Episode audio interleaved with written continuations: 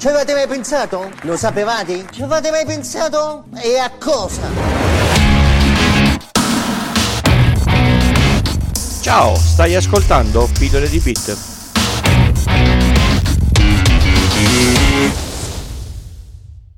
Ciao a tutti e bentornati all'ascolto di Pillole di Bit.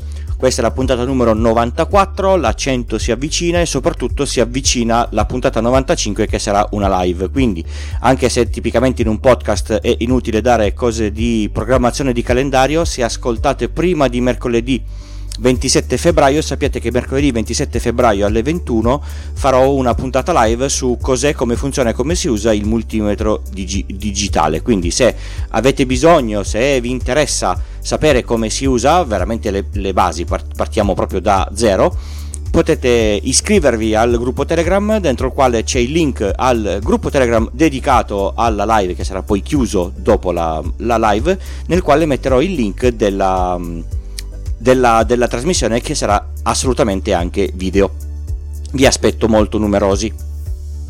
Oggi parliamo di una cosa che spesso mi succede in ufficio. In ufficio o anche per clienti non si distingue la funzionalità di Excel e di un database. Diciamo che la puntata verte sul concetto che Excel non è un database e questo dovrebbe bastarvi per capire come us- usare uno e come usare l'altro. Ma visto che la puntata in un, un minuto e venti sarebbe già troppo corta, andiamo a fare un attimo di distinzioni.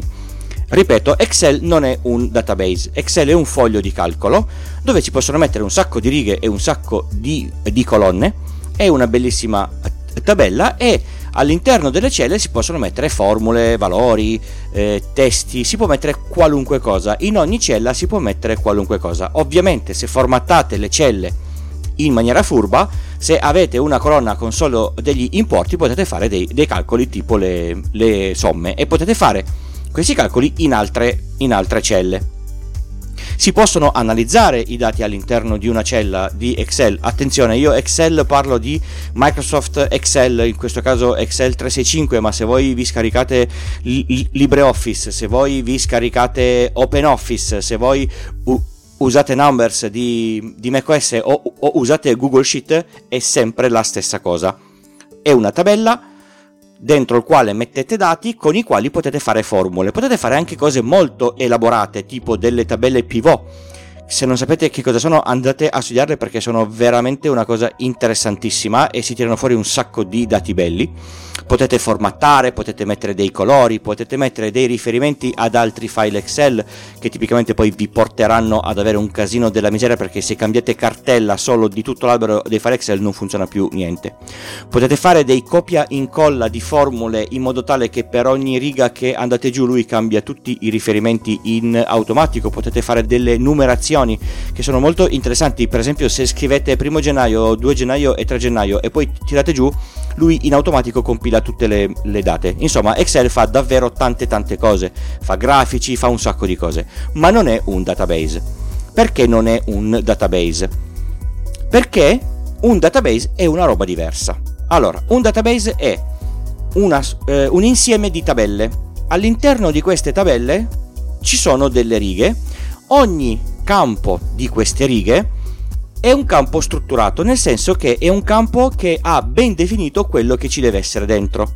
Se è un campo numero, voi là dentro ci mettete solo un numero. Se cercate di scrivere un testo, il sistema di database vi darà errore. Se il campo è un testo, è un testo e ovviamente sarà gestito come, come, tale. Se è una valuta, lui si aspetta un numero e ci aggiungerà il simbolo dell'euro e i due decimali e potete aggiungere una quantità di tipi di dati diversi. Per esempio potete definire che un campo è un testo di due caratteri, più del secondo carattere non, ve, non vi farà mettere. Tutte queste cose in Excel non si possono fare. Nella tabella non si possono fare calcoli, la, la tabella contiene soltanto dati. Alcuni di questi dati possono essere anche obbligatoriamente compilati, quindi si, si dice nel gergo non devono essere null, quindi non potete lasciare il campo vuoto. Quindi quando riempite questa riga che si chiama record, i campi not no, null non possono essere lasciati vuoti, quindi dovete compilarli per forza. Normalmente la tabella di un database ha un indice. Cos'è un indice? È un identificativo univoco messo come campo che identifica il record sul quale il database farà tutti i suoi mestieri, non andiamo troppo nel dettaglio perché sennò diventa un po' complesso, in modo tale che cercare un record per quel campo sia una cosa molto veloce anche con milioni e milioni e milioni di righe. Un altro, un'altra differenza grossa è che non ci sono limiti alla dimensione della tabella. Voi davvero potete mettere milioni e milioni di righe, milioni e milioni di record. In un file Excel a un certo punto il file Excel finisce non potete aggiungerne altri. Ovviamente più la tabella diventa grande, più occuperà spazio sul, sul, disco. Più l'indice è grande, più questo occuperà ulteriore spazio su disco. Non affrontiamo oggi come il database gestisce tutto lo spazio che occupa sul disco, ma sappiate che tendenzialmente il database memorizza i dati in modo tale che la ricerca di un qualunque dato all'interno di una qualunque tabella ci metterà sempre lo stesso tempo rispetto a qualunque altro dato. E quindi c'è tutto un sistema particolare che continua a spostare e aggiornare dati all'interno del disco per sapere dove sono i dati e garantire un accesso allo stesso tempo per tutti quanti. Un'altra cosa importante all'interno di un database è che la tabella è più di una, possono essere tante tabelle. E tra di loro si regolano e si mettono in relazione per questo si chiama DB relazionale.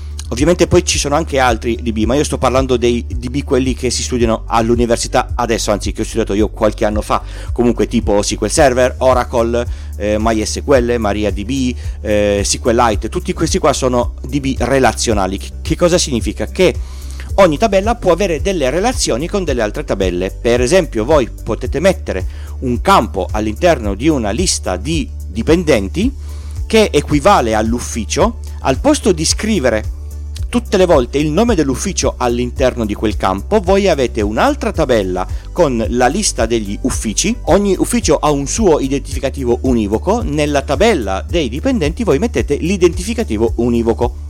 Di conseguenza se avete 10 dipendenti dell'ufficio del, del personale, all'interno della tabella voi non vedrete alla colonna ufficio ufficio del personale, ma vedrete l'identificativo univoco di ufficio del personale. Quindi, quando voi volete andare a estrarre questi dati, dovete fare una query che comprenda più tabelle. A questo punto voi potete, relazionando le tabelle in modo giusto, avere la lista dei dipendenti con l'ufficio scritto.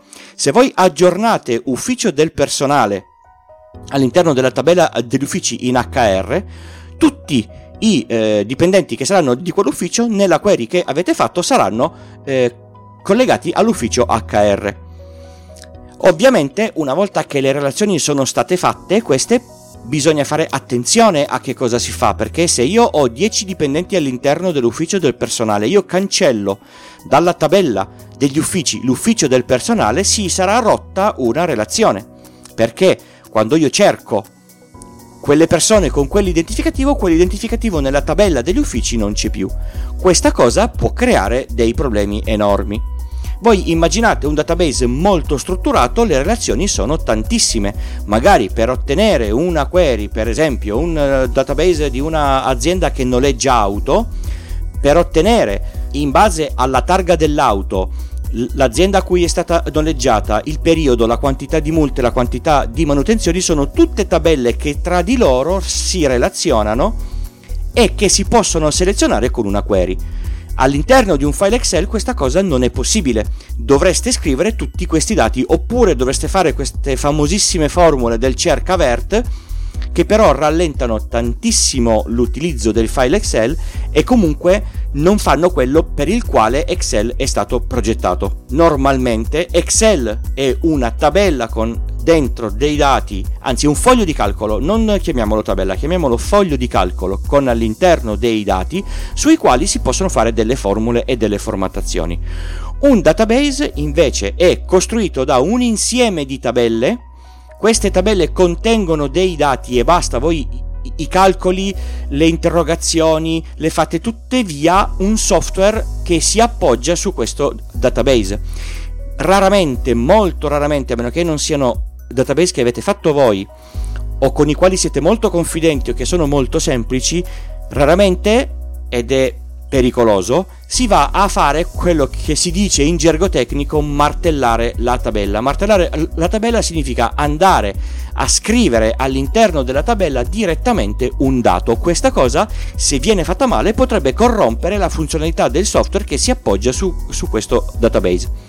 Quindi quando qualcuno vi chiede senti dammi accesso al database, io faccio copia e incolla con Excel, l'unica risposta che gli si può dare è no Un'altra cosa che si può fare è togliere il PC perché non ha capito niente, oppure gli si può spiegare la differenza o fargli ascoltare la puntata di questo podcast. Di conseguenza è importante che sia chiaro che il database è un insieme di dati molto ben strutturato che non va toccato a meno che non lo tocchi il software che ha sviluppato la persona che lavora con quel database. Tenete conto che comunque i mestieri sono diversi c'è chi amministra il database, c'è chi progetta il database, c'è chi usa il database per farci delle interrogazioni, scriverci delle cose sopra e magari aggiornare i dati che sono dentro.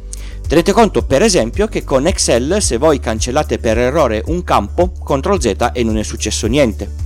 In un database se voi per esempio cancellate un campo che non può essere vuoto, il sistema vi dà errore e non ve lo fa cancellare. Se cancellate una, un record di una tabella che ha dei riferimenti da altre parti, sicuramente si romperà qualche riferimento e magari dopo giorni ci si accorge che c'era un'altra tabella che era in relazione con questa qua che non funziona più. Il CTRL Z nei database non c'è. L'unica cosa che si può fare è fare il rollback, che è un'azione molto particolare. I database ogni volta che viene fatta qualche cosa all'interno delle righe, hanno un, una cosa che si chiama transaction log. Quindi io faccio una, una, una query di un aggiornamento, per esempio, un aggiornamento molto complesso. Il database è progettato in modo tale che quando la query finisce la sua esecuzione viene messo un punto e viene scritto tutto quanto. Quindi non è possibile che il database possa essere interrogato o interrotto durante l'esecuzione di una query molto grossa o o transazione. Quando questa cosa viene, viene finita, in un log a, a, parte, che è composto più o meno dalle tabelle del database, c'è scritto su quale tabella è stato fatto cosa, quindi qual era il record che c'era prima, quel, qual è quello che è stato messo ora, qual era il record che è stato cancellato, eccetera. Con attività un po' particolari si può tornare indietro praticamente al singolo minuto di quando c'è stato un, un problema, ma non è CTRL Z, ci va qualcuno che lo sappia fare. Quindi, forse non l'ho ripetuto abbastanza, ma secondo me è una cosa che deve entrare nella testa delle persone. Excel non è un database, fare un copia e incolla da Excel a un database non ha alcun senso. Fare una procedura di importazione dati da Excel all'interno di un database è una cosa che va gestita in modo furbo, controllato, perché ci deve essere qualche cosa che controlli che i dati che si importano in, da Excel nel database siano coerenti, le tabelle siano ben conformate, nelle colonne giuste ci siano i, i dati giusti, dove il dato deve esserci per forza ci deve essere per forza. Se ci sono delle relazioni, queste devono essere vere. Quindi, se io incollo all'interno di una tabella un riferimento a un'altra tabella con un ID che non esiste, il sistema darà errore. Quindi è impensabile poter mettersi lì a scrivere manualmente all'interno di un database i contenuti delle singole celle. Quindi ricordatevi sempre lo ripeto giuro per l'ultima volta, poi non lo faccio più, Excel non è un database, il database è un insieme di, di tabelle con relazioni a volte molto complesse. Excel è un foglio di calcolo, ci mettete i dati, ci mettete le formule, la formattazione, i grafici e le, e le tabelle pivot. Sono due cose profondamente diverse anche se alla vista sembra eh, di vedere niente altro che delle, delle tabelle. Boh, spero di aver chiarito questa cosa. Se qualche collega vi chiede di fare un copia e incolla da un Excel a un database, per cortesia fateli sentire questa puntata e spiegategli che non è una cosa fattibile. È come dire io ho la macchina a benzina, ci metto il gasolio dentro, grippa tutto, non funziona. Punto. Io posso fare danni all'interno del database. Se siete dei database administrator sapete perfettamente che l'accesso in scrittura sul database che gestite va fatto solo in base ad alcune regole. Se non siete dei database administrator e chiedete a qualcuno un accesso in, in, in, scrittura a un database molto complesso, è difficile che vi venga dato, a meno che voi non garantiate di conoscere bene tutta la struttura. Tenete anche conto che spesso la struttura di un database è proprietà intellettuale di chi lo ha progettato e quindi è facile che pur essendo vostri i, i dati non vi diano accesso alla struttura del database per proprio motivi di proprietà dei dati e dell'infrastruttura ecco. I dati sono del cliente come è sviluppata l'app e del fornitore che dà la licenza di utilizzo del, del vostro software. A questo punto non mi resta che ricordarvi di nuovo che mercoledì prossimo c'è la, c'è la live sul multimetro digi, digitale. Vi ricordo che trovate tutte le informazioni per eh, contattarmi su pillole di bit col punto prima dell'it, ci sono tutti i canali social, c'è la mail, c'è il gruppo Telegram dove siamo sempre di più, dove si chiacchiera, dove vengono proposte argomenti per le puntate da fare, grazie ora ho una, ho una bella cosa. Fra sei puntate ci sarà la puntata 100, sarà una puntata un po' più lunga del solito, sarà un, un po' particolare, ma vi svelerò poi il, se- il segreto alla, alla puntata 100. Vi ricordo che ci sono ancora degli adesivi disponibili se volete fare una donazione, mi compilate il form che c'è sul, sul sito, mi mettete l'indirizzo, io userò l'indirizzo solo per eh, scrivere la busta e, e, man, e, mandarvela con gli adesivi dentro. La donazione si può fare con PayPal o con Satispace. Satispace lo usano in parecchie persone. Diciamo che io personalmente lo preferisco perché le commissioni di PayPal sono sensibilmente più alte. E siamo giunti al tip della, della, settimana. Continuiamo a parlare di caselle Gmail. Abbiamo parlato del punto che è ininfluente sul, sul nome della casella di, di, di, posta e questo può essere comodo oppure scomodo. Oggi parliamo di, di, un'altra cosa che si può fare. Se voi vi iscrivete a una newsletter, a un servizio, a qualunque cosa e alla vostra casella di posta aggiungete più e un, e un testo, la mail vi arriverà comunque. Facciamo un esempio io ho la casella di, di posta mario.rossi, mi voglio registrare su Amazon a mario.rossi più amazon-gmail.com le mail mi arriveranno comunque, io posso fare un filtro filtrando per mario.rossi più amazon nella casella del destinatario e a questo punto avrò in automatico tutte le mail che arrivano da Amazon già filtrate. La cosa bella è che se vi registrate con nome della mail più nome della newsletter a una news, newsletter e a un certo punto vi arriva un'altra news, newsletter taggata come quella di prima, sapete chi ha fatto circolare i, i dati. La cosa è molto in- interessante sicuramente più funzionale del, del punto che diventa un po' più criptico. Bene, è proprio tutto e a questo punto ci sentiamo mercoledì per chi è in live o alla prossima settimana per chi arriva via, via, via podcast. Ciao e grazie.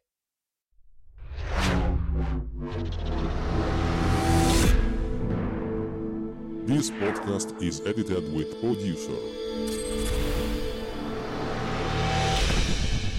Discover more at ultimedia slash producer. ulti.media slash producer. P-O-D-U-S-C-E-R.